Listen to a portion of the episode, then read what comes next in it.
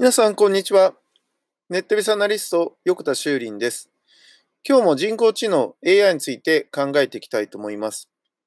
ついこの間までですね、テレビのコマーシャルでも非常にですね、えー、たたくさん露出していましたライズアップというですね、まあ、ダイエットをするジムのコマーシャルがありましたけど、えー、芸能人を使ってですね、たくさんコマーシャルを流していましたが、このライズアップが、まあ、赤字になったっていうことが今年のニュースとして出てきましたよね。で当然経営者の方とか、例えば税理士の方とか、えー、もちろんコンサルタントとか、多分みんなついていたにもかかわらず、まあ赤字になってしまったんですが、まあ、赤字にしようと思ってしてたんであれば全然問題はないんですけど、自分がやってることとは違う結果でもし赤字になったんだとしたら、それは問題ですよね。人間はそれを見抜けなかったと。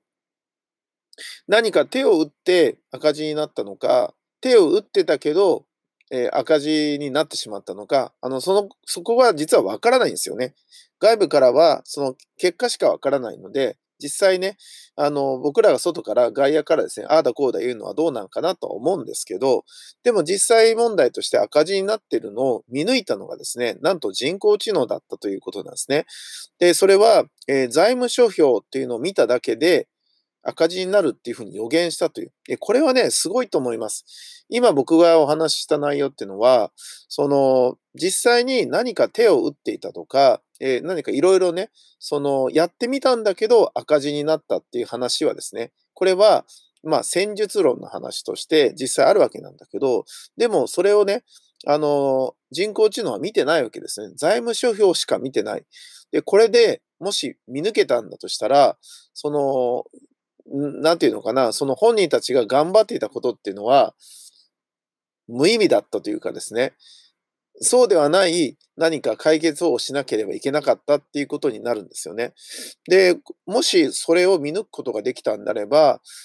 うん、人工知能はすごいですね。それをコンサルタントとか会計士の人が見抜けた、見抜けなかったんだとしたら、それは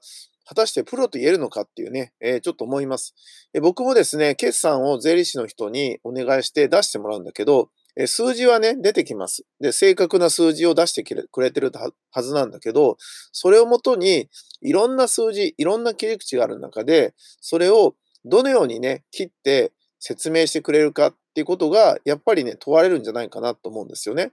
で、その出し方次第っていうのは、えー、何番パターンってあるんですね。えー、パターン数で言うと限りないですよね。そこを、えー、どうやって切ってくれるかがね、やっぱり勝負かなって気いたしますね。ネットベースアナリスト、横田修林でした。ありがとうございました。ではまた明日。